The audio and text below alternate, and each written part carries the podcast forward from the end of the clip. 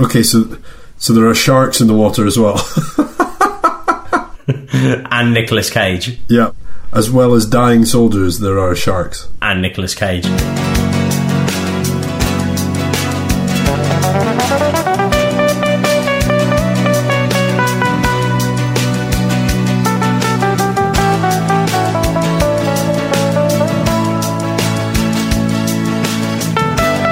Hi, I'm Ian. He's Ollie. Hi. Oh, you Hi. twat. right, come on, one more time. Hi, I'm Ian. He's Ollie. Hi. We're both guys. We're chatting about film. It's the Guys on Film 2016 Year in Review Part 2 podcast. Two, two, two, two.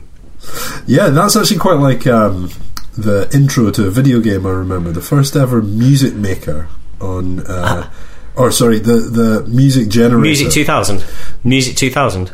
No, that's on uh, a Look Around You episode. no, Ah, uh, MTV Music Generator 2.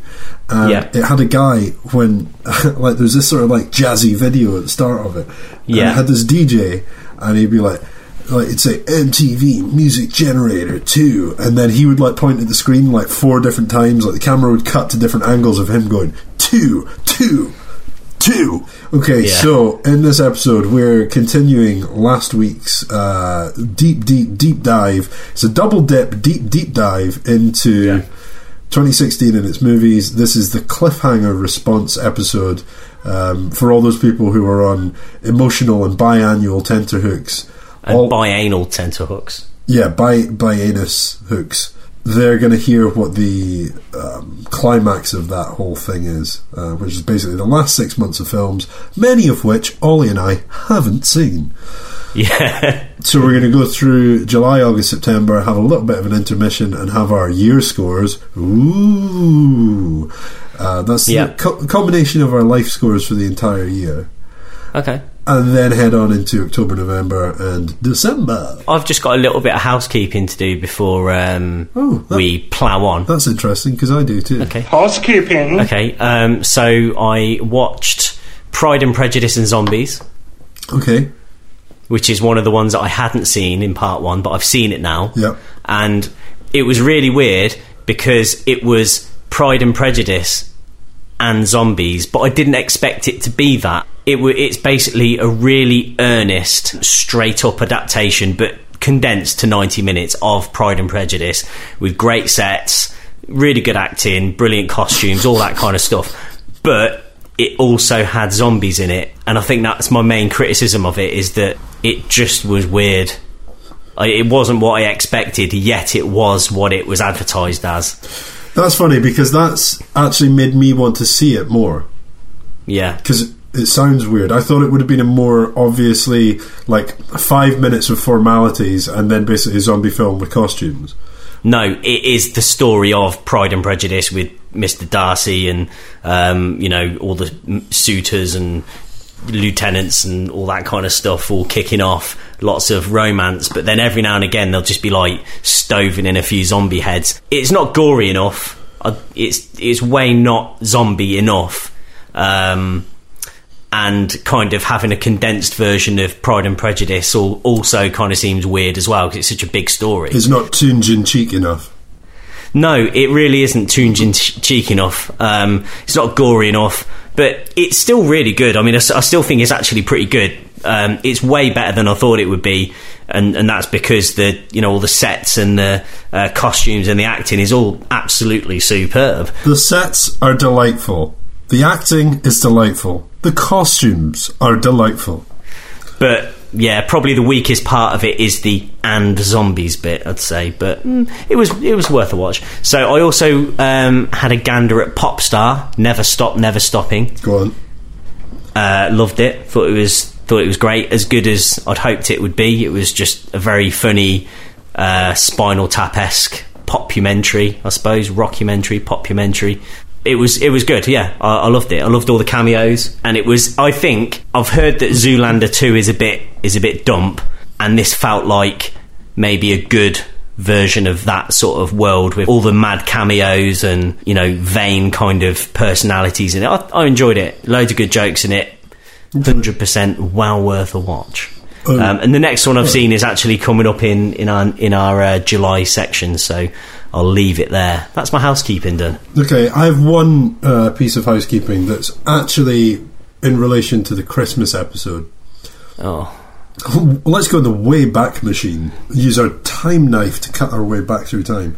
Do you remember Okay. when I asked you? Um, in fact, no, I just commented on the fact that "It's a Wonderful Life" is a film that I would watch every year, and uh, Yeah. I think it's great.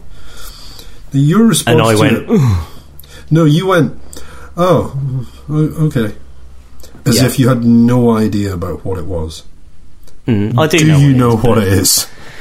I, I do. Um, I I don't think I've ever seen it. I would watch it, but um, Mate. I would watch. Oh, ah, sorry. You know, I've got some glaring gaps in my uh, film viewing history. Yeah, I just I haven't I haven't seen it. That's what I wanted to uncover, and it feels like it You've needs, uncovered it. It needs to be added through your watch list. Yeah, it will be. Okay, Uh, should it? Can I can I watch it um, soon, or will it have to be in next Christmas now? I think you've got basically a day or so before everything becomes New Year's related. Um, Yeah. Uh, although Okay. obviously this is coming out at the end of the first week of January, so it's already Yeah, 2017. Uh, Okay. but you have, with your time knife, basically a day or so to to get it done. Go back in time and watch it. Yeah. Yeah. Okay. Sounds good. Okay, so uh, I wanted to kick this off not by jumping straight into July, um, but talking about Lee Theroux's My Scientology movie because I think basically it came out in 2015, but nobody was able to see it because of the Yeah. fact that it was just premiered somewhere, hit some cinemas, and then Yeah. didn't properly come out in cinemas until this year. And then it was very quickly released to like Netflix or Amazon or something like that. So Yeah. widely available now. So I think we've both seen it. I've seen it. Yeah. Thoughts? You've certainly seen it. Um, yeah. Do you, do you want to give me your thoughts first, and I'll interrupt you? Uh, yeah, that'd be great. That would be, you know, standard. Sorry, I have a bit of a sore throat and cold. So, sore muscles as well. Um, okay, uh, I mean, I saw it. I just like kind of instinctively like the stuff that uh, Louis Theroux does. His document. I mean, he's got uh, he's got a good personality and he is funny. Yeah. Um, yeah. And I think the fact that I already know that I like him as a guy. Um, Yeah. help- I like him as a guy. makes me want to like his films more. But this, I haven't seen Going Clear, but Yes. I hear that it has a lot more detail uncovered in it. Um, Now I have seen Going Clear, and it has got a lot more detail. Yeah. so it just sort of renders this somewhat pointless. Like he's in person, he's having people meticulously recreate some aspects of what it is to be a part of Scientology, um, and and recreating some of uh, the sort of maniacal bad elements of what was meant to be um, one of the guy's characters. I can't remember the name. Um, who is he? Um, yeah. Miscavige, Miscavige. Miscavige, Yeah. Louis Theroux, Louis Theroux. Louis Throw and his wonderful duvet augmenting line of uh, fleecy blankets. so they recreate all the nastiness supposedly of uh, Miscavige, who's Tom Tom Cruise's best buddy. I saw a documentary, uh, not a documentary. I, I listened to a, a podcast. Couldn't be much different uh, that Joe Rogan did with Louis Theroux through through, and uh, he basically said that his feeling was that he didn't want to give away all the details of everything because you wouldn't force other religions to do things that are specifically against their religion. And since Scientology is basically free to play religion where you pay to learn secret, giving them away ultimately devalues their whole um, value structure. So he didn't want, he was uncomfortable doing it. So that Yeah. maybe makes his film make a bit more sense. But as far as just a standard punter watching it, you kind of like, what's all this about? And Yeah. it ultimately sort of ends with not much of a payoff. I mean, like it's thrilling to see some of like the madness, like when they when they go off to film some aspects of stuff, Yep. and then they walk out of the studios that they're filming in. The actual real life altercations that they have with Scientologists are probably the best bits of the film Yeah. Yeah. and those are interesting to watch unfold, but they're pretty few and far between, really. I don't know. It's probably the least satisfying Louis Theroux dec- uh, documentary that um, I've seen. Most of the stuff he does for BBC and Netflix and so on, you kind of He's a bit more hard hitting, yeah. And also, I think you know he's he's got clear access there where he can say and do pretty much what he needs to to get the narrative out of it.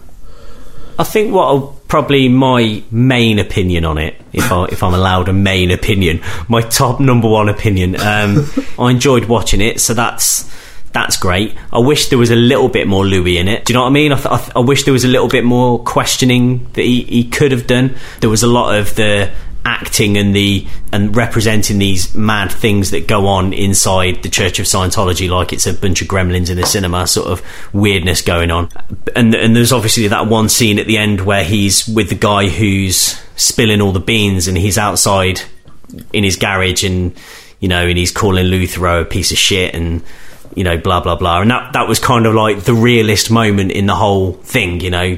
That that sort of near breakdown of that relationship was the height of the documentary. I think that you know it was you know pretty tense to watch. Um, As far as this, I think this this documentary is concerned, that was the aggressive semi of of, Yeah. of the piece. That's right. Yeah, maybe it just should have not been a film. If it, I think if it was a, a made for Netflix thing, or if it was just a um, a special on BBC or something, you, you wouldn't. I don't think you'd really be picking it apart so much. I think it's just that it, it's like my Scientology movie that's you know been at Cannes and been at the cinema. I think you kind of expect maybe a little bit more. Yeah. Uh, you know, I still really enjoyed it, but may, maybe uh, expectations were a little bit higher because it was a film film or a, Above documentary film. Yeah. Yeah. So uh, I still really enjoyed it, but add three your watch list going clear. Uh, it's a very good documentary, pretty uncomfortable viewing for the most part, but you know, very good and a good companion piece. I, I don't want to take anything away from my Scientology movie because I, I still really enjoyed it, but it's just a, a different documentary. I think you watch them both side by side and in, enjoy them both. But uh, don't want to take anything away. It was a great companion piece, actually. You know, Uh, uh, you know, uh, if Louis Theroux is listening, then um, I'd love to buy one of your lovely knitted throws. okay, July. Yes. So we're into summertime. We're getting into the summer. meat of it. We're sweating. Yeah. Uh, we've got crotch. We've got a crotch sauce on Dip. the go. Crotch dip. Yeah, and Uh, uh, we're all- sweating on tubes. we're all spraying uh, sun lotion on our arms. We're putting on Ray Bans and wearing the shortest of naughty shorts. Okay, first one. Did you see it? Legend of Tarzan. No, Okay, BFG. no, Okay, me neither, but I really want to, and really. My- I don't know. I'm not bothered. I've heard it's excellent. And um, Who's who's been telling you that? Chil- children. well, my my niece has got it, and I want to watch it with her. I think- Uncle, Uncle Ian, the, the BFG is really funny. He is a big man, and he is bigger than the other man. Well, one, your impressions are problematic, and we will come back to that. Two, this little girl is Scottish, not English. Ian, And 3 I'm gonna step away. Why would you deny the magic of Roald Dahl and Steven Spielberg? I don't know. Oh, oh, mate, it's just an it's just a big fucking man. Uh, yeah, but it's slightly more to do with the magic of uh, the telling of the story, isn't it? Yeah, no. I yeah, maybe it'll be good. I, I Yeah, didn't really no, yeah. Look, I judge things. I judge things on the marketing and the and the trailer and what I think, and I, and it didn't sell it to me. I didn't think it looked that good. What can I say? I love most of Spielberg's films.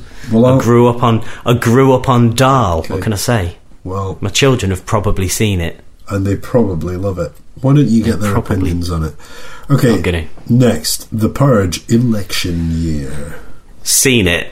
100% throwaway. It's ridiculous. It's ridiculous how throwaway this particular one is. Really quickly on this one, then. So, the Purge one, I thought it was a really good idea. So, basically, Purge. every year, for some reason that, to be honest with you, I can't be asked to try and remember.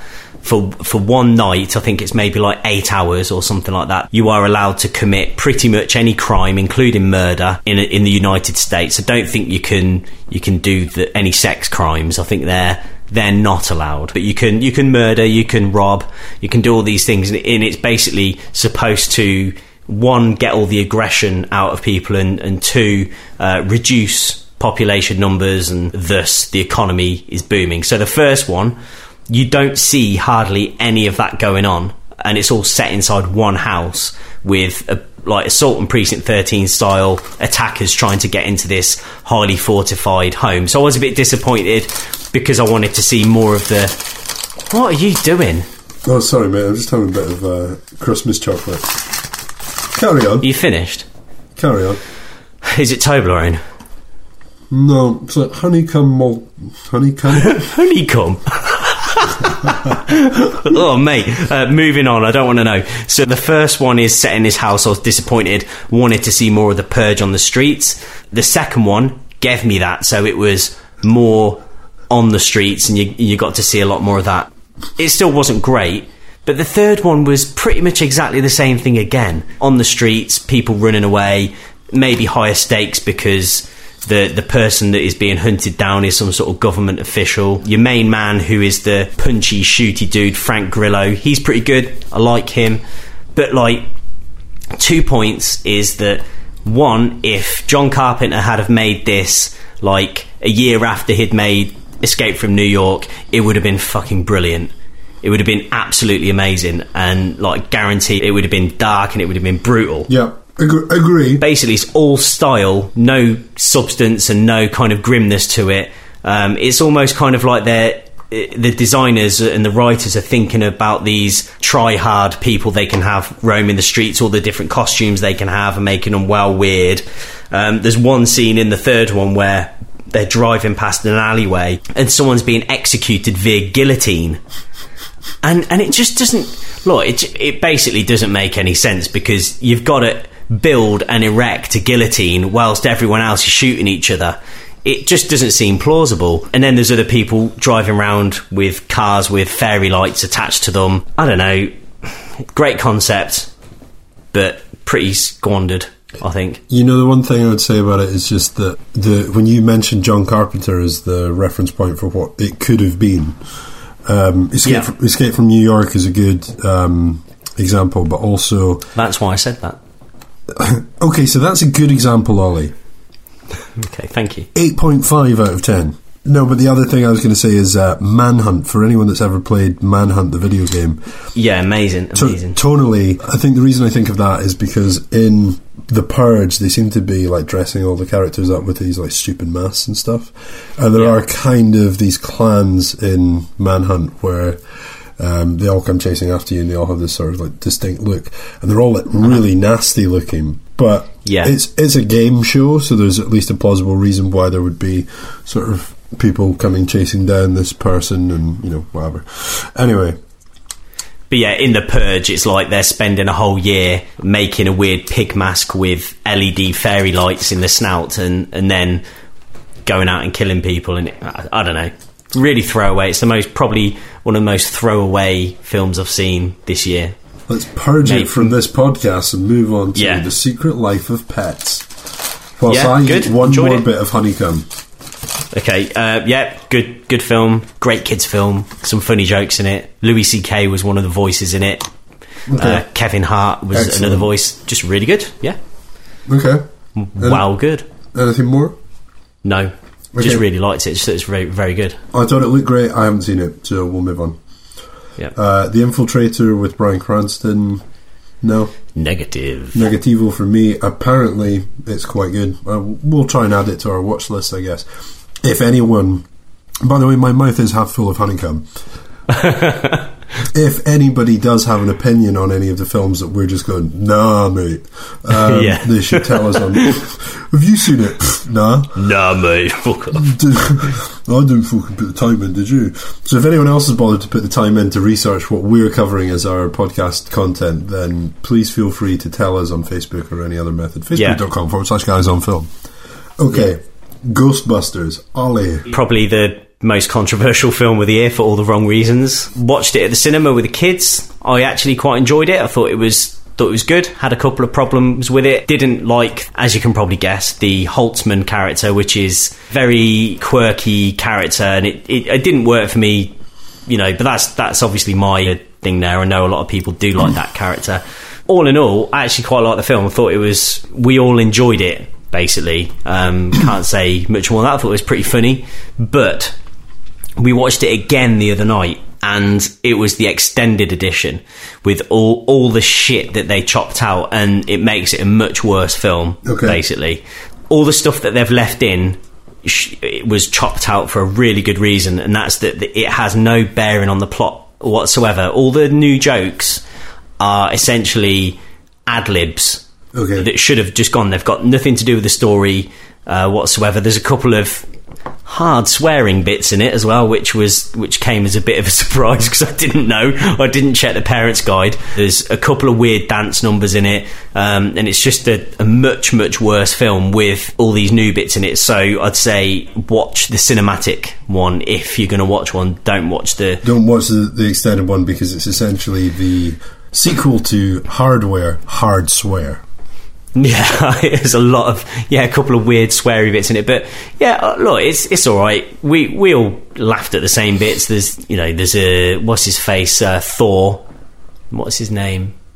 Oh, I can't remember his name. What's his name? Thor. You know, Thor. I'm just going to let you stew on Thor. Yeah. Anyway, Thor. Hem- he's well funny in it. Hemsworth. Hem- Hem- Chris Hemsworth. Yeah.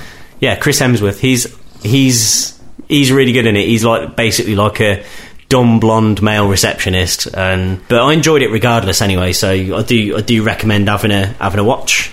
Okay. Don't think it was don't think it was terrible. Basically, I'm going to skip Ice Age Collision Course because whatever. it yeah Star Trek Beyond. Now, I'd also like to mainly skip this because we haven't seen it. yeah. But uh, I would also like to suggest that maybe we have a Star Trek episode. Um, Oh mate, I've only seen like one. I've seen quite a lot of them. And well, if you want to do it, then you can you can uh, you can head that one up. I think we need to watch a bunch of them. Um, and I think uh, there are a lot that I still need to see. But I've, like, pretty much every Star Trek film I've watched, I've gone, okay, well, I'll give this a bash. And then I watch it and I go, yeah, that was pretty good. Okay. Almost everyone. Um, okay, shall we move on from Star Trek? Yeah. Swiss Army Man, did you see that? Uh, wanted to see it, but I, I never got around to it because I don't live anywhere where there's. Basically, we've got an Odeon just down the road. But not an arts based cinema. We've got the Warwick Art Centre, but you know it's fairly inconvenient. Okay, so that's a fairly inconvenient view. Um, yeah. I quite wanted to see as well, and once I heard what it was actually about, I thought it was brilliant. I might skip a few more actually. Um, I, Yeah, let's do that. Look, the more we skip, the better. Bad Mums is supposed to be great. Whatever. Next. Nah, Um, Jason Bourne. not going to give that the time of day. Jason Bourne. Fucking awful. Yeah, Really? mate, it looks so bad. It's Paul Greengrass again. Don't care. That's- so That's surprising because you like action nonsense, and this is He doesn't really do action nonsense, and that didn't look like it looked like boring action nonsense. I liked. I, I liked United '93. I think that's a good film. I don't, I've never liked any of the Jason Bourne films. I liked the first two certainly, and then the third No. one got a little bit boring, and then the one with the other guy was shit, really shit. This one looks like it'd be all right, No, and also they mention. I mean, the thing that probably puts me off it is that it's gotten like too serious. So they mention like yeah. Edward Snowden and stuff. It's like whoa, serious. Oh, mate, this is grounded in reality now. And also Sitting have- in the cinema, just like, oh mate, I have heard of that Snowden guy. He is Tahaka. Hicker. He is. He is Tahaka. oh, oh, nudging the person next to you. Oh, that is Tahaka. Who is in the place now? You can't now go out just and have an burger. Okay, so I'm going to add that to my watch list. I'll watch it and then I'll let people know what I what I think of it, especially you. oh, God. Okay, God help me. Wiener Dog. Did you see this? That will be a no. Okay. But I know that you were banging on about it. I wasn't banging on about it. I saw I saw it. Well, that's enough. That's enough for me. Okay, so I saw this. Ollie, I, I saw this film. Stop banging on about it, mate. Jesus Christ. Fucking keep it down. Um, right, so I saw this with friend of the podcast, uh, Peter, and a few other folks. Um, Yeah. And I think him and I both liked it. So I saw it. It's split into three parts. It's kind of disjointed, but I guess that's kind of the point of it. Or, Well, the point of splitting it into sort of three chapters with three different sets of cast members, and they're all hmm. just bound together by this dog and its existence. Um, so, part one, you have Julie Delpy and her family, and she's kind of like a hor- horrible, sort of self-centered mother that would probably rather go to yoga classes than hang out with her son. So they get their son a dog, or at least that's my interpretation of it. Then the next character is somehow uh, the dog is inherited by I can't remember the name of the actress. Um, anyway, Danny DeVito. is it Danny DeVito in the second section? I can't remember. Danny DeVito is one of the other characters. He's a school lecturer, high school lecturer, or like university lecturer or something, and uh, he has like his life issues and stuff, and the dog kind of like helps him through that. But again, like kind of no real massive point to it. Uh, Would you say his life score at the start of his section is maybe like a three or a four? Yep, and then he gets the dog, and it shoots up to like I don't know, a seven and a half. Based on the fact that the A dog, hard seven. the dog, the dog basically does nothing, and then the dog's inherited by Greta Gerwig. I've just looked her up, and Kieran Culkin, who's the bed Right. bed pisser in Home Alone. Yeah. Overall, I thought it was like quite good fun. There's some quite dark jokes in it. There's a sort of melancholy section to the end of it that's quite um, Is there a border melancholy bit in it? Okay, based on that, we're moving on. Okay. So we're done with July. Wiener Dog for me is probably like a 6.57. Yeah, sure. Okay, August. Suicide Squad. All right, right. Lord. Ollie, I know that you have things to say about that. Shall we rally through the rest of August and then come back to it? Yes. Okay, Sausage Party. No. Me neither. Looks alright. Let's move on. Hell or High Water. I saw. Did you I didn't, but no, but I'm up for it. I like uh, Chris Pine. Think he's good. So Yeah. up five it. Yeah, I thought it was really good. It has uh, Jeff Bridges in it as well, um, and Ben Foster. They play brothers who are kind of on the run from old sheriffs, and uh, it's great. It's kind of like a western without any real horses in it. There's a little bit of an homage. Just robot ones. No, that's Westworld. Um, oh yeah. Oh shit! I just gave away what Westworld is. Spoiler, spoiler alert. There's a little bit of an homage in the middle of it where, like, they're trying to drive their cars through an intersection that's like um, covered in cows, and there's a cowboy trying to like sort of like um, corral them along, sort of thing. But yeah, it's good. I actually, at the time that I saw it, I thought that it was probably my number one movie of the year at that point. That jumped in straight ahead of Green Room, uh, Yeah. which, by the way, I think is uh, elevated by the performance of Imogen Poots, which is cut cut from the last podcast. Um, You did just go on about it for far too long. I mean, her haircut is delightful. Her I'm going to cut this is bit, so stop. Stop. So yeah, this jumped in as my number one at the time, and then I think subsequently uh, Captain Fantastic jumped in. Uh, so they're probably my top three. Uh, but Hell or High Water, highly recommended. Probably an eight point five or nine for me. Okay. Okay. Yep. Thank you. Uh, Thank you for that. We haven't seen Kubo and the Two Strings. Here it's great. No, Should probably we check haven't. it out. War Yeah, Dogs. probably. Haven't seen. Saw the trailer. Think it looks like absolute garbage. Don't want to see it. Fuck you. Any opinions? Nah. Wow. um, Ben Hur. Who? I know, I did. Don't- don't it looks awful. It, look, No, Ollie, look, Ollie, looks give up. Doesn't matter. terrible. Doesn't matter. No, Ollie, it doesn't matter. It doesn't matter. Leave it out. Leave it out. Hold me back.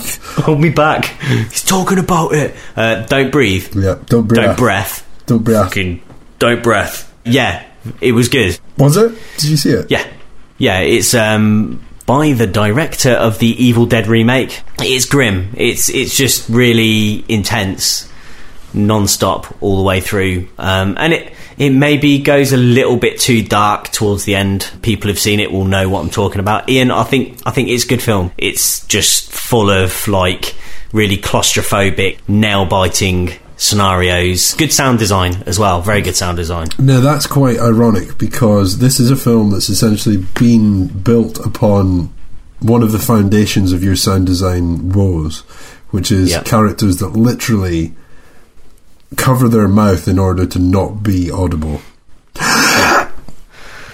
No, it's it's not. Well, it is that, but it's also that they say things to themselves like "Don't don't say, don't scream. Oh, just be calm."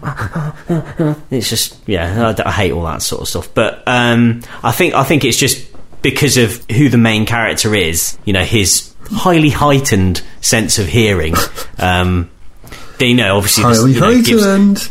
Highly heightened. It gives the sound designers a little bit of artistic freedom to highlight certain things, and it's it makes for um, yeah, it makes for a good film. Gives I them a little bit of um, breathing room.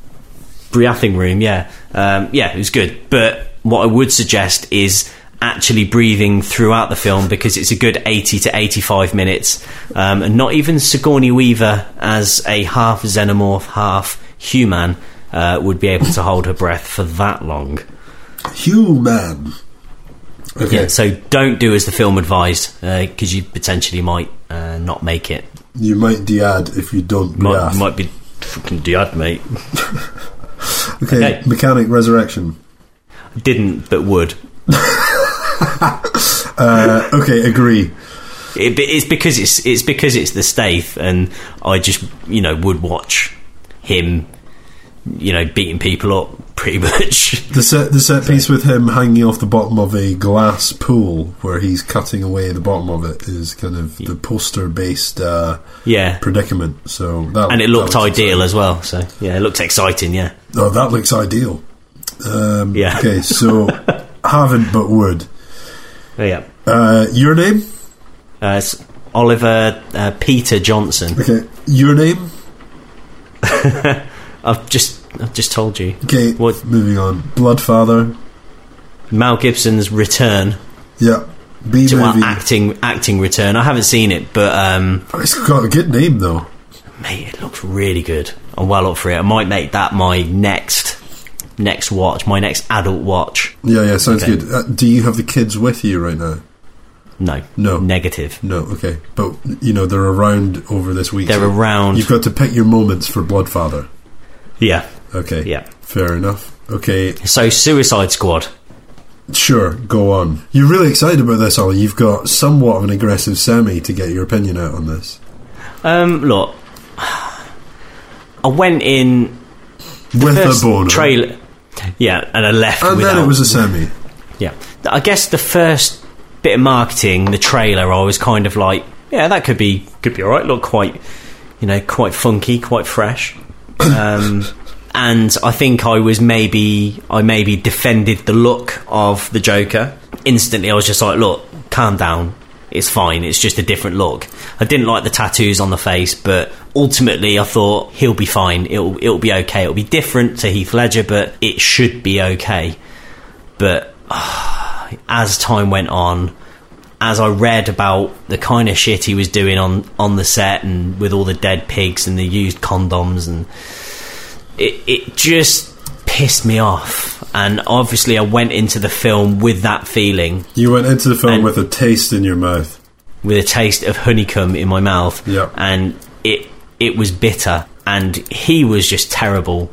Jared ja- Jared Leto, Correct. Which one is it? Jared. Uh, Say it as Jared. see it. Ja- well, that's I see it as Jard, so or Jared. Okay, him. So he was just awful. He was beyond bad. He was worse than I expected, and I was I was a little bit anti Harley Quinn going in it as well. And her character didn't annoy me as much. Left sort of being okay with her.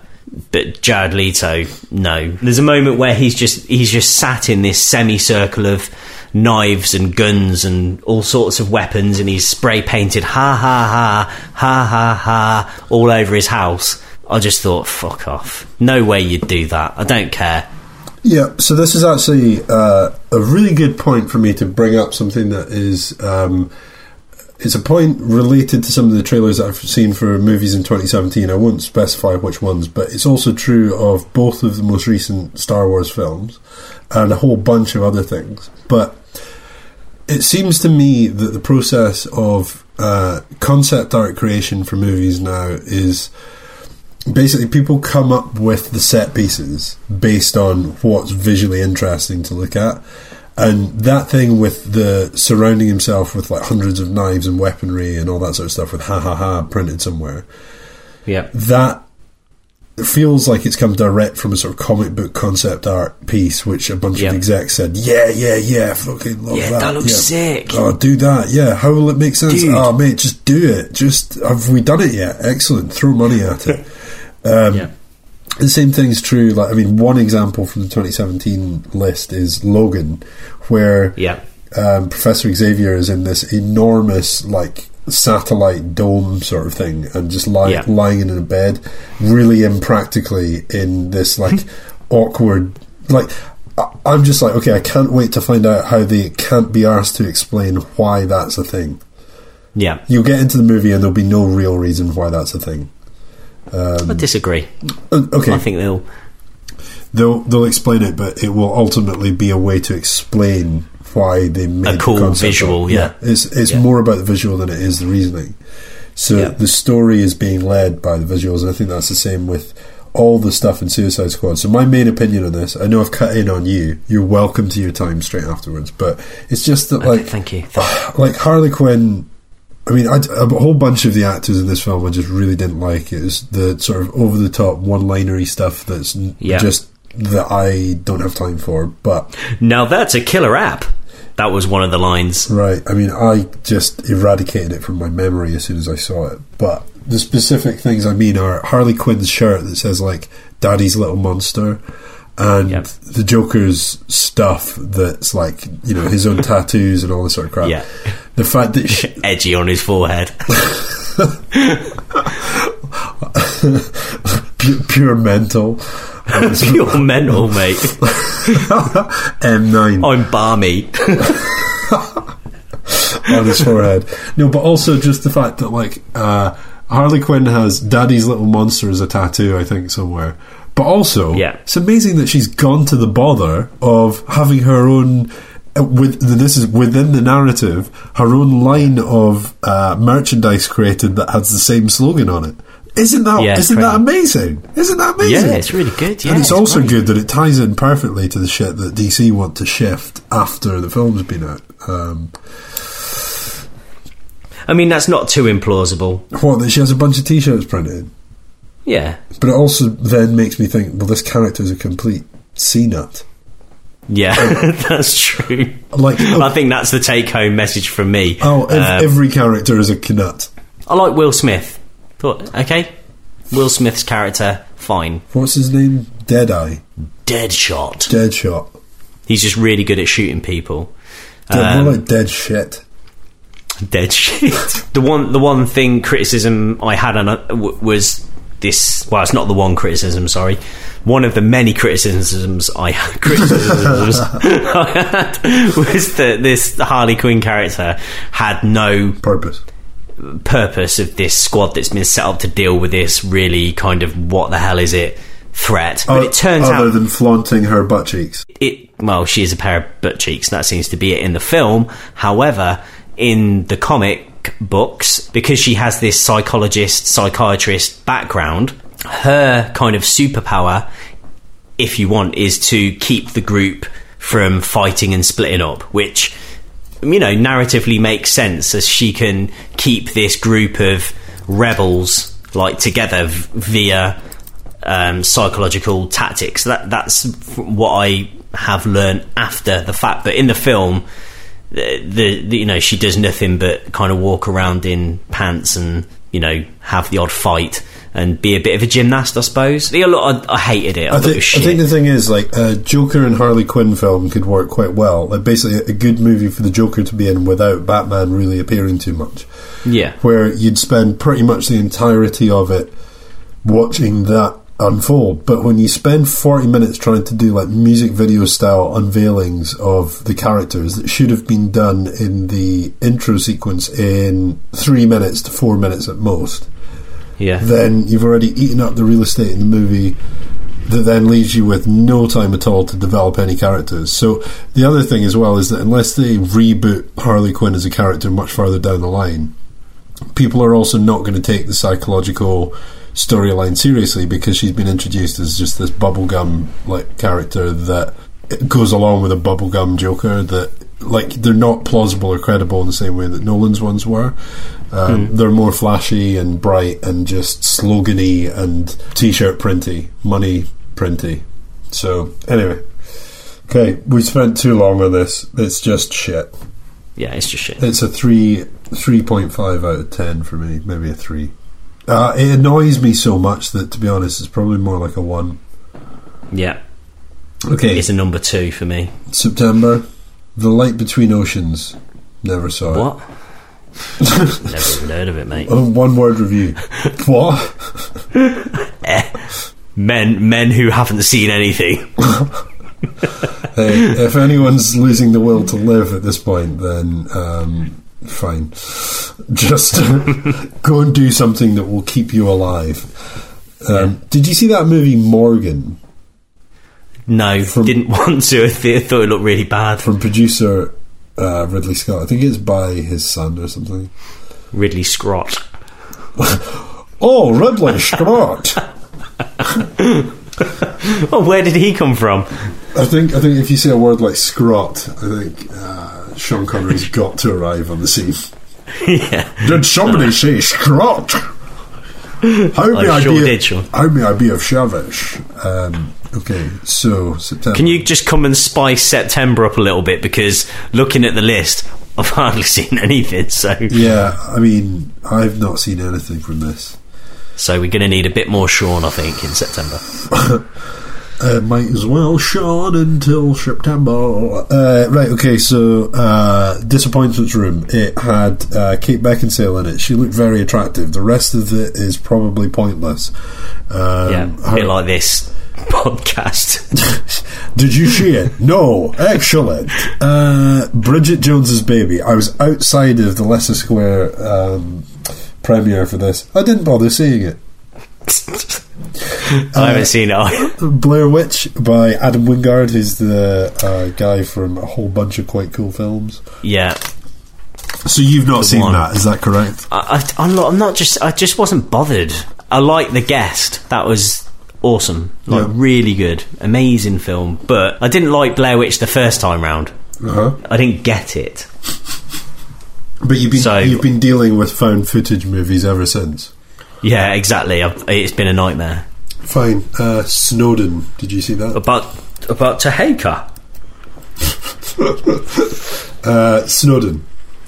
No, or, or is it about the mountain? Uh, yes, it's about a mild three, three, three or so hour uh, trek up a small mountain. Have you just inhaled a bit of honeycomb?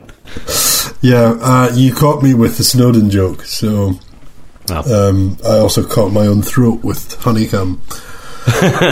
yes, it's about a small trek up one of the more manageable of the climbs in Britain's highest peaks. Yeah. And one which I did this year, so I give that an 8 out of 10. What, the mountain or. Well, the film about the mountain. Okay, starring Joseph Gordon Levitt as the like lead climber. Yeah. We're uh, gonna make it, we're gonna make it. Does he speak like that? We've been climbing for 90 minutes already. I've run out of Kendal mint cake. Hey, I don't have any 3G. What? Oh, God, there's a poker stop right at the top there. yeah, so who is this directed by? Oliver Stone, right?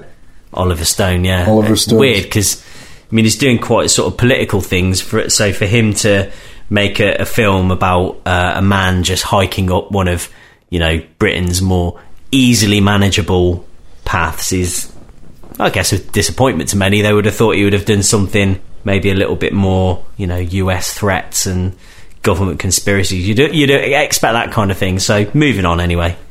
I, I mean, it should be noted that um, Joseph Gordon-Levitt does play Bernie Sanders on the Yeah. Hill on on Right. on a routine sort of holiday break after the campaign trail, uh, just across the UK for a wee bit of a hike. The Magnificent Seven Uh, no. got got a hell of a lot of advertising, but uh, it certainly didn't work on me. okay. Deep water. You had you had your guards up against that one. But wasn't Brent out this in September as well? Brent, yeah, I think so. Brent, Life on the Road, yeah. Well, I saw that one. how was that? Yeah, I enjoyed it. It wasn't as good as Alpha Papa, the Alan Partridge film, but it was good. The only thing is that with The Office and extras and Derek and things like that, he normally has like a really good ensemble of characters around around his character. So Yeah. you've got, you know, at least three or four other funny people in it or other good characters. To play I think that the main problem with Life on the Road is that it centres on David Brent and they bookend the film with bits inside the office. And when they do, you kind of go, ah, yeah, that's why David Brent's so good. Because when he's in the office, he writes maybe three or four other colleagues in there who are clowns or assholes or whatever for him to bounce off. But when he's with the band, so he goes on tour on this like really crap tour of like the outskirts of London, his band are all basically just a band and they're too cool for school and they, they don't really have any personality between them anyway. That none of them are, are funny. Like they're just a cool band, if you know what I mean. And that's that's sort of the running joke is that they just cannot be asked with him. Yeah. They're just doing this for the money. But what it does mean is is that every joke kind of has to land on David Brent, and it's maybe a bit too much. So whereas Alpha Papa still had like loads of really funny characters all the way through it, new good characters, old good characters, and every you know there was a load of cool stuff in. They had Psychic Simon and all that kind of stuff. With, with Life on the Road, you really just had David Brent, and it I agree with all that. I, th- I think uh, it struck me that basically the band are um, so you can get session musicians to just if you pay Yeah. them, they'll they'll be your backing band. They'll learn all your tracks, Yeah. which is what he did. But Yeah. it also seems like what he did as Ricky Gervais when casting the characters. He just like paid session musicians to be the band and then told them to say some lines. They're not they're not actors, and you can tell. No. yeah, yeah, Live yeah, score. How are you? Live Yeah. score. I'm fine, thank you. Live yeah, score. Out of ten. Live yeah. score. Pro- probably like a, a four. Can you update the entire uh, jingle to say year scores? No, I might I might just say year when it says life, but I won't edit life out, so it'll just sound really weird and shit. Okay, sounds good. So that really weird, so that really weird shit jingle you just heard. That's what happened. Okay, Ollie, what's your year score? 2016. Sounds like you've got a mouthful of honeycomb. Correct. Hey, look. Now I know it's cool to say 2016 was shit. Uh, You know, obviously, look, there's been a lot of very talented people pass away. There's been a lot of crap things happen in the world. Um, you know, political and uh, other.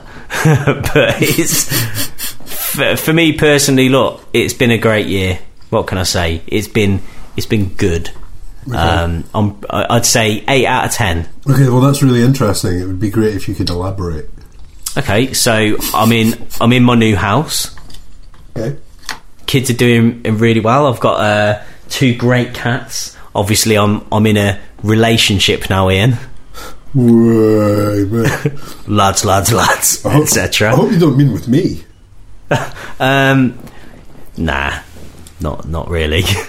um, yeah, I've been I've done I've done a load of good stuff. This you listen.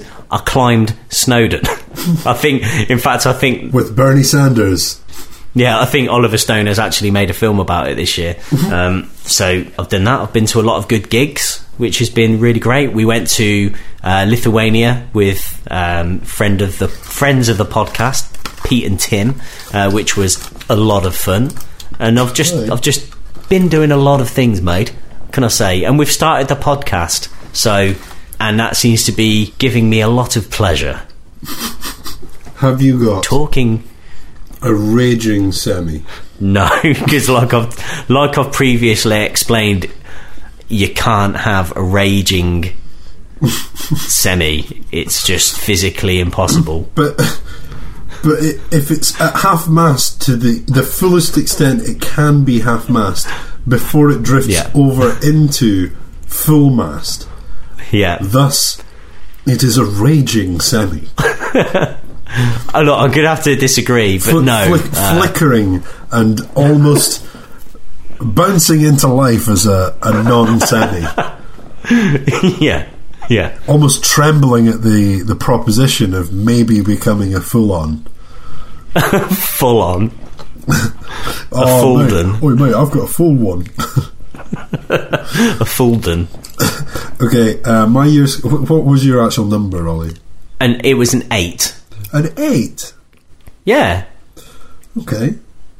You all right, mate? yeah, it's been really good. Mate, it's been really good. Cool.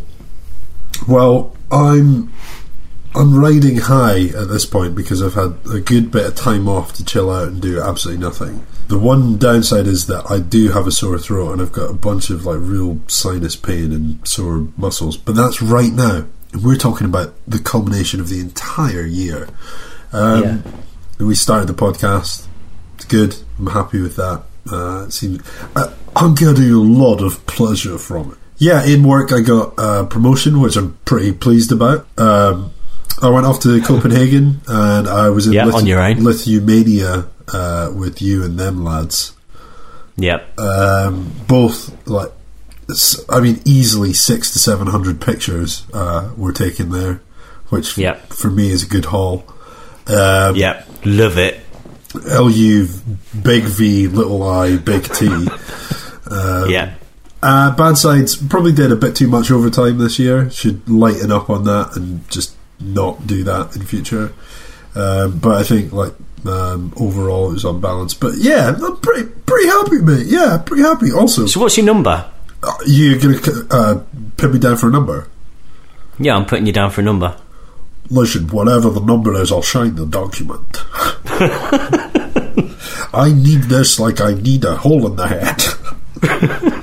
but I'll do it anyway because I need the money. Give me the number. Okay, whatever. Nine, eight, seven. Okay, six. I'll do. I'll do it for six. um, no, for me, it's probably eight point five.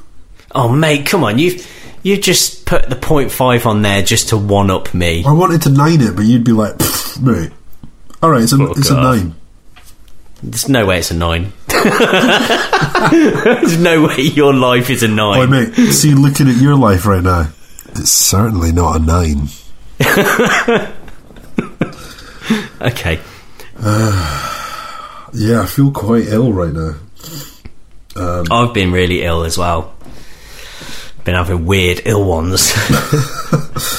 Okay, shall we move on from life scores? and I feel really disgusting as well at the moment because it's like this is like the week after Christmas, so we're betwixt Christmas and New Year's, and basically I've just eaten shite and I just feel gross. Yeah. So in the new year, and we'll, look, we'll get round to New Year's resolutions in our 2017 preview, but. In the new year, definitely going to start eating a lot more salad. Ollie, I can't wait for a new you in New Year. Yeah, Um, Ollie 2.0. um, it's happening. I'm absolutely salivating at the thought of a new you in 2017. salad salad vating. you've got you you you're looking forward to it so much. You've got salad coming out of your mouth. Cumin out my mouth. Yeah, along Yeah. with some honeycomb. All right, shall we move back into mo- movies? Right, so let it be known. I haven't seen anything in this next month, so okay, let's go. Let it be known that in this last three months of 2016, there are very few that we have seen. Um, and that's also because of the fact that, like, once they're at cinema, it does take a couple of weeks to get caught up with what's going on. Also, should just be said that this year, a lot of the cinema trips that I've been making, I've been like just jumping at the chance to get to go and see old films. Old shit. Yeah. So like, um, so Alien and Aliens, Aliens, Yeah. I saw Dune or Yep. Dune. So those types of things, if you get a chance to see them, are always really good. And there's there's quite a few little um, Well, Goodfellas, Goodfellas is being re-released in January, so I will certainly be going to see that. And also, your favourite Christmas movie, "It's a Wonderful Life," was re-released and charted this month. Um, wow. So there you go. So that's basically excuses out of the way. Let's just let's just rattle through these then. Come on. Since we've not seen them, why don't we just uh, for October? Why don't we just give one word reviews on each of these, or Okay. or, or one word opinions based on no facts? Okay, sounds perfect. American Honey. No, oh, maybe though. You've you've not seen anything to do with it. I have. But, It's Shia um, LaBeouf. My be son's up for it. my son's son. And Andy, he's your boy. Look after him. yeah. Look, he's Uh, swinging with monkeys in the fucking trees. She CG monkeys. Yeah, she, she, she, she- computer monkeys. Okay, Okay. moving on. Girl on the train. Uh, thought it looked shit. Yeah, it does look shit. Um, fine. I think we're agreed. Uh, the acca- Agreed. The shit. Agreed. shit agreed. The accountant No, don't want to see it. Ben Affleck. Ben Affleck. No, I've not seen it. I don't want to see it. Okay. Jack Reacher. Never go back. Reach around. Jack Reach around. I can't be bothered, but basically, Jack Reacher is the uh, sequel to Jack Reacher. yeah.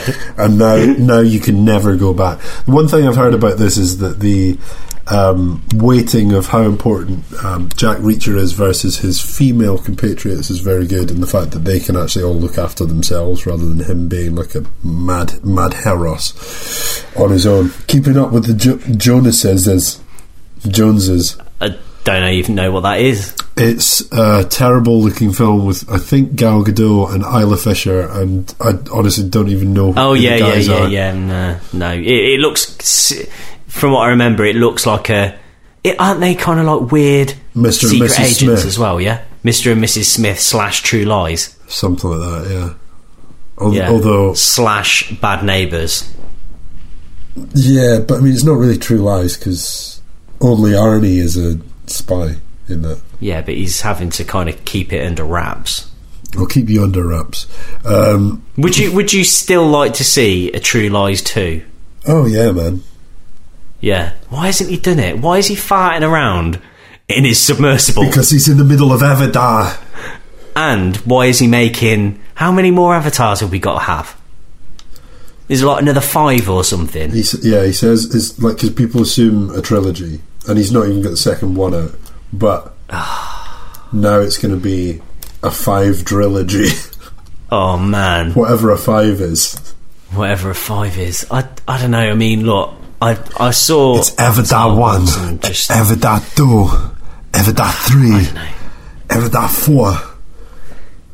and then Avatar, the last one. they Cinco. make the no, they make the V massive Yeah, that would be because that's that's five in Roman numerals. but it would be lo- lopsided off to the left. It would be uh, Yeah, it'd be sort of asymmetrical logo, and I, I don't think Yeah. James Cameron's really into that sort of thing. yeah. You're certainly not into that sort of thing. Okay, uh, I'm going to skip a few. Inferno, Oh, the the uh, the Tom Hanks film. Dan Brun.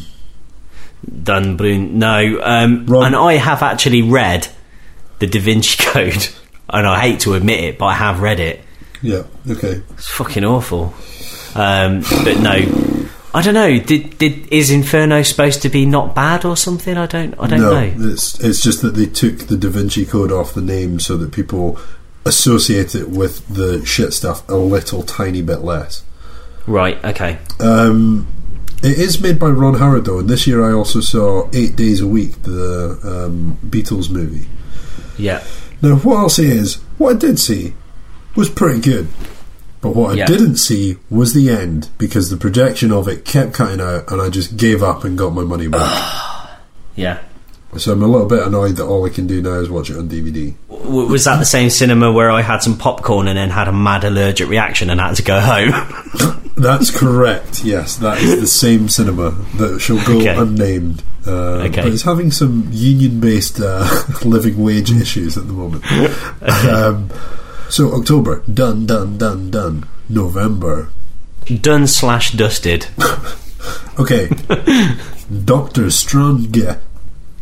Yeah, uh, I saw Doctor Strange, and and it's uh, as discussed on on the last sode. This is my preferred type of Marvel film. So it's focusing on one character only, rather than eight or nine characters. Um, even though Marvel do do do do a good job of Do I do? they do do a do a do a good job of introducing them all in their own separate films. I I prefer the separate films rather than these like crazy ones where they're smashing everybody together. But Doctor Strange was good. Um, enjoyed it. Really good special effects. Like wow, good special effects, mate. Um, a bit like Inception. But here's the here's the weird thing. Directed by the guy that did Hellraiser Inferno. Excellent. Yeah, what do you think? What do you make of that? Well, that sounds like I'm going to go see that now. Yeah. And also, I heard that it is very, um, uh, it's very sort of psychedelic. Yeah, Uh, that's that's what it is. I'm up for that. So I've heard that it's psychedelic, but the trailer didn't really tell me that. And that would have been something that made me go, oh, that looks interesting. But instead, I just saw that effect where they fold the city in half, and I'm like, okay, well, I've Yeah. seen that in Inception, so why are they stealing that? That's a crappy, like, copy. And that's what put me off. That's my opinion on that. ah, right, okay. Yeah, well, Well, it shouldn't put you off because it, it is actually pretty good. Although, what I would say is that it has got some really corny moments in it that are a bit too, like, really cringe hard moments. Like, oh my god. Um, but other than that, it's actually a pretty decent film. Enjoyed it. Cringe Move hard. on. Cringe hard. Okay, so that was cringe hard. Um, Trolls, meh. kids watched it earlier in the week and they were absolutely howling at it. They thought it was amazing. So there we go. Okay. Yeah, they loved it. And it, and uh, actually, from the first ten minutes that I watched with them before I had to go and edit the last podcast, um, it actually looked really good. Like it did look pretty good. Like the the humor was decent. It it it. I don't think it's the crap kind of weird rubbish tie-in that it looks like it is. It actually seems like it's a pretty decent kids film with some good adult laughs as well. So, Okay. um, and you know Timberlake w- seems pretty decent in it. Oh. You know, good good voice. You can't you can't deny that. Don't care. Move on. Hacksaw Ridge, Mel Gibson's Wanna see it. next one. Yeah, I want to see that as well. Okay, let's move on. Arrival. Yeah, uh, pro- probably number two film of the year for me. Really liked it. Loved it. So it's a number two. It's a number two. It's a big jobby. Okay. Um, I'd like to talk about that more, but only once I have seen it. yeah, I haven't got much more that I can say about it without completely ruining it for you. But I enjoyed it. Okay. So, Um, Billy Lo- Lynn's mate, lo- bloody loved it. Billy Lynn's long halftime walk. yeah. You don't know anything about that. Nah. It's like an IMAX full 7D mad 3000k camera shenanigans that's like all 3D all the way through. Yeah. Mate, 3D from start to finish. Michael Bay would be over the moon. We're going to need more 3D in the middle of the stadium. Okay, could they need 3D here, please? Come on. You get 3D over here. Come on. These amateurs, we need more 3D. 3D on set. You'd be like quiet on set or 3D on set. And, and everyone like closes their eyes and like wishes to be fully formed uh, 3D objects. 3D on set, everyone's like, oh yeah, I am. I can even. Everyone's just like pointing their fingers like really spikily at people's faces, like and then everyone like moves their eyes from left to right in front of the fingers, just so they Whoa. understand the depth. yeah. Uh, fantastic beasts and where to find them. Uh, not bothered. Um, saw the trailer in it, and it just looked like an absolute mess um, of things just flying around, and yeah, I don't know, just wasn't wasn't taken aback by it. I'm sure it has, um, you know, some of the magical qualities that the other films do, but it feels like a sort of if they were giving up on Harry Potter, why did they just properly do it? I think it's because billions and billions of dollars are to be made. Um, Manchester by the Sea. I don't think it is no. I think it's pretty much landlocked. Okay. Uh, nocturnal animals. Uh, probably like an owl or, um, uh, yeah, an owl or a bat. A streetcar named Bob. A street car. Cat. Sorry. Um, no, I've, I've, I've, I know of this, and I do know of Nocturnal Animals as well. It's the Tom Ford film, and it looks pretty good. Um, so, street cat named Bob. Not really, not really keen. No, I love cats, obviously, but um, I don't. I didn't think it looked that good. I Sorry. mean, the only thing that appealed to me in that was the fact that the bus that features heavily in the trailer is also the one that I get to work every day. yeah, Um, I mean, actually, that's not even really that appealing. no, Um, okay, Manchester by the Sea, I do actually think looks really good. Michelle Williams and Casey Affleck. Um, but, but just geographically weird. correct. Yeah, We'll move on. Moana. uh, Or Mo- going- Mona. I will have seen this by the time the podcast goes out. So I've, I've promised the uh, little Johnsons that we can go and see Moana. Um, I've heard Not really just the Little about it. Johnson singular. No, no, just me with sitting in the cinema. at Half mast. No, um, so I'm going to see take Rosie and Eric to see Moana, um, and it, I'll, I'll have done this already. I liked Frozen as well, so Okay, I actually think it looks great too, but we'll move on. Yeah. Um, yeah. This is. I've moved on to December because I wanted to just skip on a little bit more quickly. Okay, so thank you for that. Sing. Looks good. I think the trailer looks terrible. Mm-hmm. Care to elaborate? Brilliant. No, not really. I just look. I like. I like the. Uh, I like the look of it, and I've been following. Uh, I guess we both probably have in a way, following the development of the of the film a little bit via Adam Buxton's podcasts. I vaguely, yeah, vaguely. Yeah, because the director has been on there a few times and has spoken about it. So I guess that makes me a little bit more interested to to watch it. Um, I think it looks all right. I'd give it a go. Okay. I mean, But no, no other, no other opinions other than other than that. I guess. hmm, sure. Can Okay. I have? I've I've got no more opinions. I'm sorry. Uh, uh, the annoying thing was that the trailer just gives all of it away. Yeah, So, like, the elephant who can't sing, well, you see that her entire struggle is to, like, eventually be able to sing in front of an audience. And then Yeah. in the trailer, you see her do it. yeah, yeah. Exactly. So, So, what's the point? spoilt that then, haven't they? Yeah, and I'm spoiling it now. Anyone that's going to go Yeah. watch it, the little elephant that's going to try really hard to sing, yeah, it can sing. Yeah, It's it fine. can. It, it'll be By totally the end of it, it'll be yeah. Don't bother. It's finished. La La Land. That's we're kind of verging into next year actually now. Yeah. La La Land. Um, I'll go see next year. Well, Rosie's been talking about La La Land quite a lot. Um, she's mentioned it more than twice, and she's well up for it. So um, I don't know whether it's supposed to be a suitable for kids film or not. I'm unaware. It does look wonderful. It looks it Yeah. looks like a film that probably, if I came out of it, the things that I would say are very similar to the man that runs the board game shop that you visited, and I would say Yeah, del- it's the delightful. dancing is delightful. Ryan Gosling and Emma Stone are delightful. The story I think- is delightful. I think when we were talking about the trailer, I may have offended you because I said, "Yeah, Ryan Gosling sort of sounds a little bit like Kermit the Frog when Kermit sings," and you were like, "Whatever, mate, sure." So now everyone listening to the podcast will also have that in their mind when they watch it. Yeah, Olly, you are a twat. the same way that you ruined Judgment Day by saying that John Connor sounds like Bart Simpson.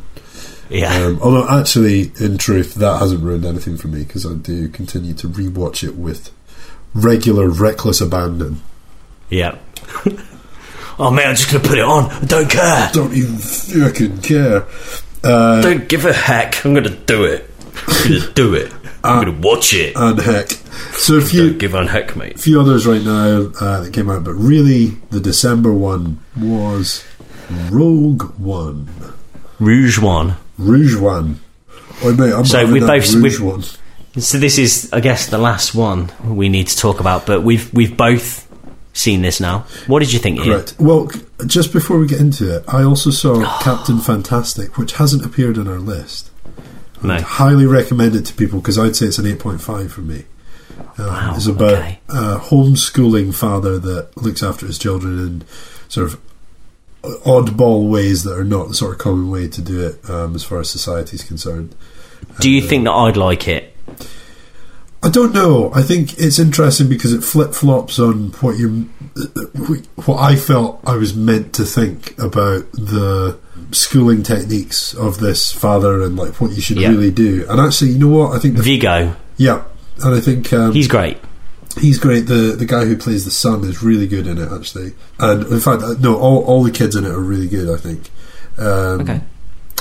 I think what's good about it is it leaves it open. Like it flip flops on how it's sort of politics and narrative or explaining it. That by by the end of it, you're kind of like, oh, like, what is my own opinion on this? And it's good Oh, because it kind of okay. sort of leaves it open. So maybe you would like it, Olly. I'd certainly say add it through your watch list and come back to me with an opinion. Okay, so Rogue One, Rouge One. What are you saying? W Y S R E, Star Wars story, Rouge One. The Rouge one. Um, I'd say it's seven point five eight for me. Okay, Okay. that's higher than I thought you'd you'd score it. Oh no, I, I really liked it. I thought it Yeah, was, um, wasn't as good as last year's offering. Okay, Um, even though thematically it's a lot closer to the type of thing that I would choose to watch myself. It was a lot darker Yeah. and had a lot more going on. But Fuck, mate. I've got any of that darkness? Got any of Um, that darker films, mate? No, darker, darker. Oh mate, No, too dark, too dark. Get any of that darkness? Can you turn some of that light off. yeah, yeah. Turn down the opacity, please. Uh, Put no, some up, sunglasses on, mate. up the opacity. Oh, God knows. Anyway, so the actress, the who's the main actress in the film? Yeah. Agree. Yeah, the main actress. Yeah. Felicity Jones has actually been Yeah. in an interview saying that early on she was shown some of the set pieces in concept art. Mm-hmm. Um, so, I mean, it's another thing where these like amazing bits are just built from concept art. Like, Yeah. just tell the story rather than work it around concept art. But I feel like it was actiony enough. I was pulled Yeah. along through the story. I, there wasn't one Pulled second off through the story. That would have made it probably a nine and a half, um, or maybe an eleven. Um, last week you told me everyone's familiar with the eleven point scale. Everyone's familiar with the eleven point scale. So tell me what your score is out of ten. Yeah, because it goes from zero to ten. Okay, I thought it was good fun. Not for a moment during it did I think I want to not be here, or did I think about anything outside of the cinema. My eyes were glued to it, so it did. s- like, Bloody great. It wrapped me up in the world, and I stayed there Yeah. for the entirety of it. Okay, But I have a bunch of gripes. Ah here we go. Here we go. But I mean, I've got a big list, and I'm sure you do too. No, carry on. Okay, so the part where they go sniping um, for one of the characters, Yeah. um, we'll try and skillfully avoid too much Spoilers. spoilering, right? or we could just spoiler it and just tell people to fast forward five minutes if they don't want to be spoiled. Okay, well then in that case, let's do that. If you don't want to have this spoiled for you and you still need to go and see it in the cinema, then A, you're very slow, get on it. And Yeah. B, fast forward a little bit now. So it was lucky that the Death Squad thing was happening at the back door just at the time when they were going up to do the uh, snipering thing. That Yeah. that was a little bit annoying. Like it's very Too coincidental for you. very coincidental, um, and also very. Oh wow! This like back door has like very um, attractive imagery, and uh, like it, it's it's great that this this looks just like an ideal piece of concept art from both the vantage point of those about to be shot and uh, yeah. from the vantage point of the sniper. Yeah. Um, and then also the 10 minute indecision about whether he was or wasn't going to pull the trigger just pissed me off. Like the fact that he was trembling with his finger on the trigger for so long. It's a big bit in. It was a big decision. Can you can you remember when we were walking around London and like trying to figure out what we were going to eat? And that was about forty five minutes. So you know, and that was just over a pizza. I know, but the fact that he ran up there with the gun, he knew what the option was, and he took himself there and didn't do it. Yeah, I suppose he was just having a little bit of a human moment. He's a dick. Yeah. Um, Next gripe, gripe, gripe three. Go go on. Did Darth Vader's eyes have a red tint to them before? Yes, they did. Definitely. Oh no. Oh, um, as in in previous films. Yeah. Don't know. It's a good point, but they definitely did in Rouge One. Oh yeah, I know that. I I know. That's why I'm bringing it up. Yeah, I think maybe he just changed them out. I think before they were pretty much just like black with reflections Yeah. in them. Yeah. Although from from the point of view of um, when Anakin had the mask placed on him in Episode Three, yeah, the insides of them were all red lasers and sort of computerized and stuff like that. yeah, yeah, yeah. And also, That like, explains it then, mate. well, yeah, it does in that, but why then in four, five, and six did it never appear on the outside? Can't be seen from an exterior view. Anyway, fine. One thing, little thing, minor. The droid's accent was annoying and changed, but the droid was also probably the funniest bit of the movie and the sort of light entertainment. But it was annoying Yeah. because at the start it had one accent and then it seemed to then change through the Mm. movie.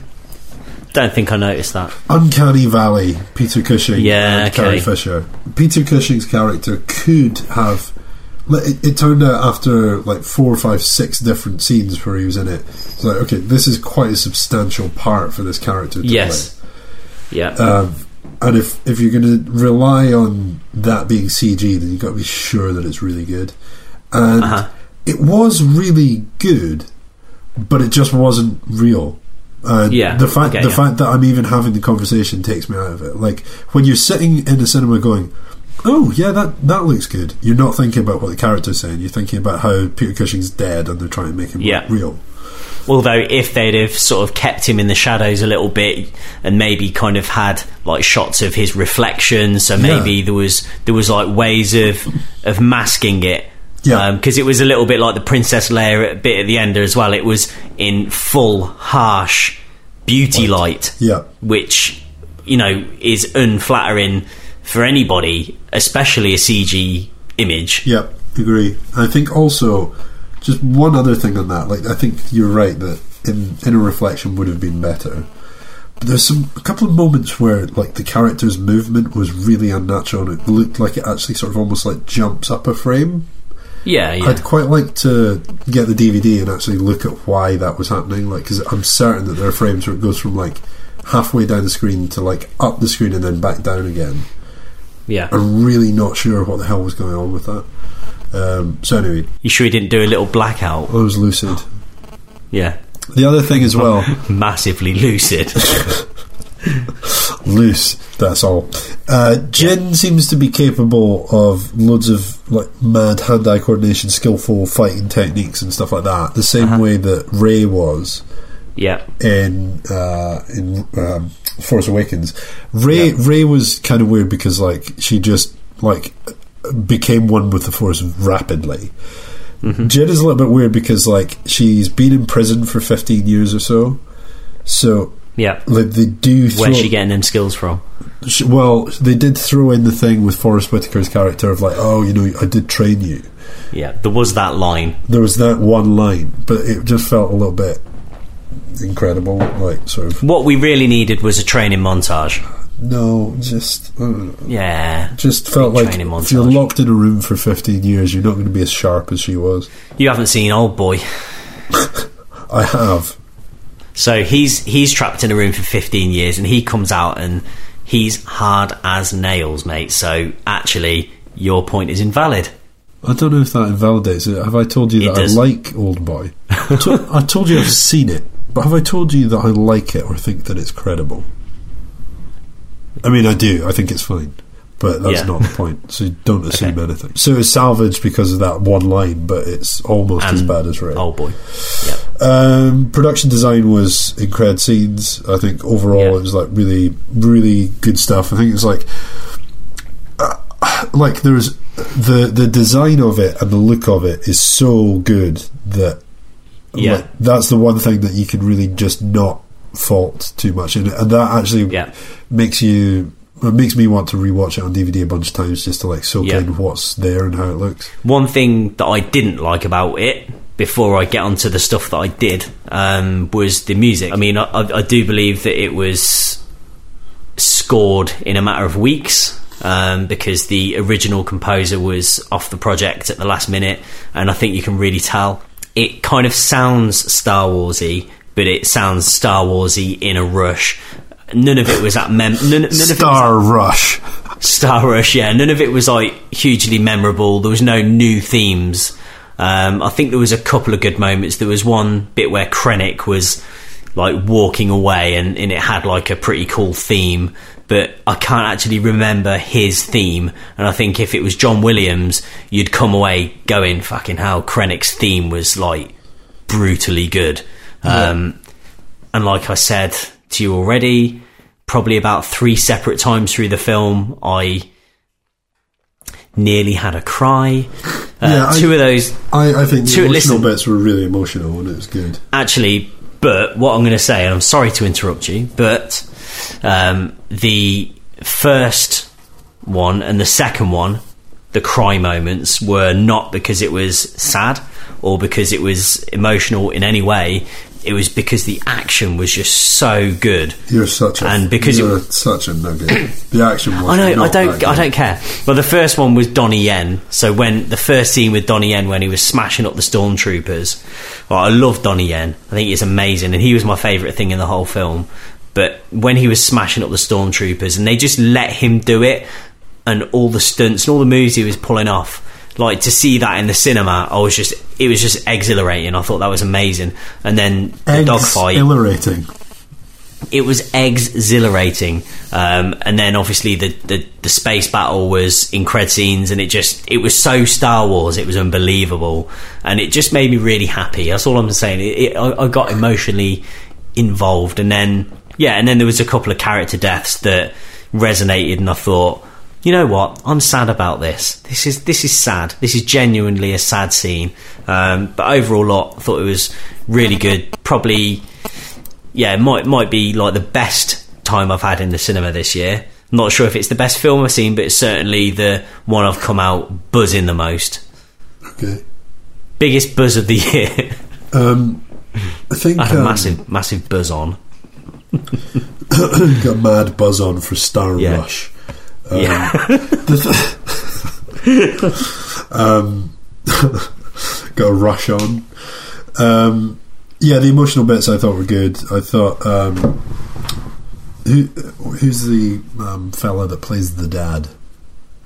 Mads Mikkelsen. Yeah, I thought he was great. I think their little house that they had out in the middle of nowhere before they were Yeah. picked up again. It's very Yeah. Nice and cool and very hig or whatever that. It was well funny. It was well funny how how far away dude landed to walk to his house. It was like ridiculously far. That's you again, got us- concept art over, overruling common sense. Yeah. Um, So- cou- couple of points I have on it. Just two more points. Okay. Diego It's time. is of the We're gonna have to wrap essence. Diego Luna as Cassian, like the unmoving mouth man. I just feel Yeah. like he was really. His performance was crap, I thought, and there are a whole number of other actors that could have played that character better than he did. And also the fact that he just saves Jyn at the end, like Yeah. like she couldn't help herself, or she couldn't have a showdown with uh, Krennic herself. That I don't know. That just felt like crap to me. That was such a letdown. The fact that she was out on that platform, and I was like, okay, he's going up there. We're going to have a showdown here, and it was like, ah, well, you're totally outgunned and outnumbered. Here's a man to help you. that was just. I just felt that absolutely ruined the ending for me. And also the tape. Mansplain. But anyway, the Vader bit was cool, wasn't it? It was all right. It was what, mate. It was well. It was well. Jason Voorhees. Yeah. Yeah, he was like brutal. It's like the most brutal Vader's ever been. Oh yeah, sorry. Yeah. In the corridors at the end, I was in just, the corridor. That just- that bit was such a high. That was such a great like moment. But going from that to a New Hope now, where Vader's doing this weird stilted kind of hands close to his chest fighting style, isn't going to be quite as good. Um, so maybe they should go ahead and remake uh, all the other ones, and that would be really great. I'd love that. okay. Get the guy that did Ghostbusters to do it. Put some edgy characters in it. Have Vader with Dark Side on his forehead tattooed in UV ink. Yeah, and uh, have like rather than actually properly empower women and make them characters that are They're all gender im- fluid. important to the storyline, just put loads of women in it. Just Yeah. just loads, but but but none that have any consequence. That would Yeah. that, you know that would be brilliant as well. I'd love that, and you know just replace everyone with Dogs. do- yeah dogs that are voiced by Sean Connery and Billy Connolly. Sounds great. On the bombshell, if you wanted to remake uh, the original Star Wars films, what is the score that you're giving Rouge One? Rouge Oh, One. um, I'd like eight and a half. Okay, A, but a strong eight and a half, you know. Olly. The strength of the score is in the number, so you know. yeah. So that's been the show. That's been 2016. Thanks for following the podcast all year. Hope you're having a great, happy new year and you've not had to be in work too many of the days so far on the way up to this uh, weekend broadcast delivery of this pod. If you want to chat with us, if you want to tell us your opinions on some of the films from the 2016 list or any of the films that you're looking forward to in 2017, we're on Facebook at facebook.com forward slash guys on film, on Twitter and Instagram at GOF podcast. If you want to find me specifically, you can go to at Ultramagic on Instagram and Twitter. And if you want to find Olly, go look. Yeah, just look. Um, no, I mean, Olly, do you want people to follow you? Uh, it's up to them. I'm not, you know, who am I to say? It's it's up to them. Um, but what what I would like to say is thank you for for the lovely correspondence we've had uh, recently from a few a few listeners. Uh, Joachim has Correspondence. Said some nice words. Uh, Rory McGregor has said some nice words, and uh, and his mum also supposedly said some nice words. Um, About me. mainly about you, yeah. Um, So if, if So- her phone number could wing its way across to me anytime soon, that would be great.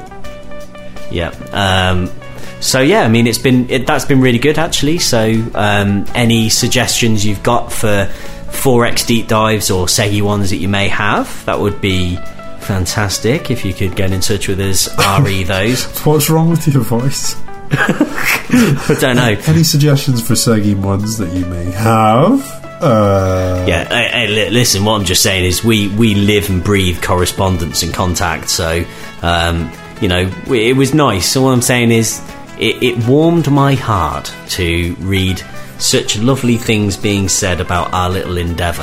uh, okay, so um, I'm going to have to go and pick the pick the kids up now. So. All right, cheer up about it. Go and ask them Yeah. some things about their favourite films from 2016. Hey, no, no, I'm happy about it. But what I'm saying is, it's just that. it's no! Nine o'clock. Hey! Hey guys, no! I'm Murray Walker! go, go, go! Right, okay, uh, enjoy it. Go and speak to them about their favourite films of 2016. Yeah. That's 2016! Meow. Sorry, I'm just talking to my cat. Goodbye. Bye.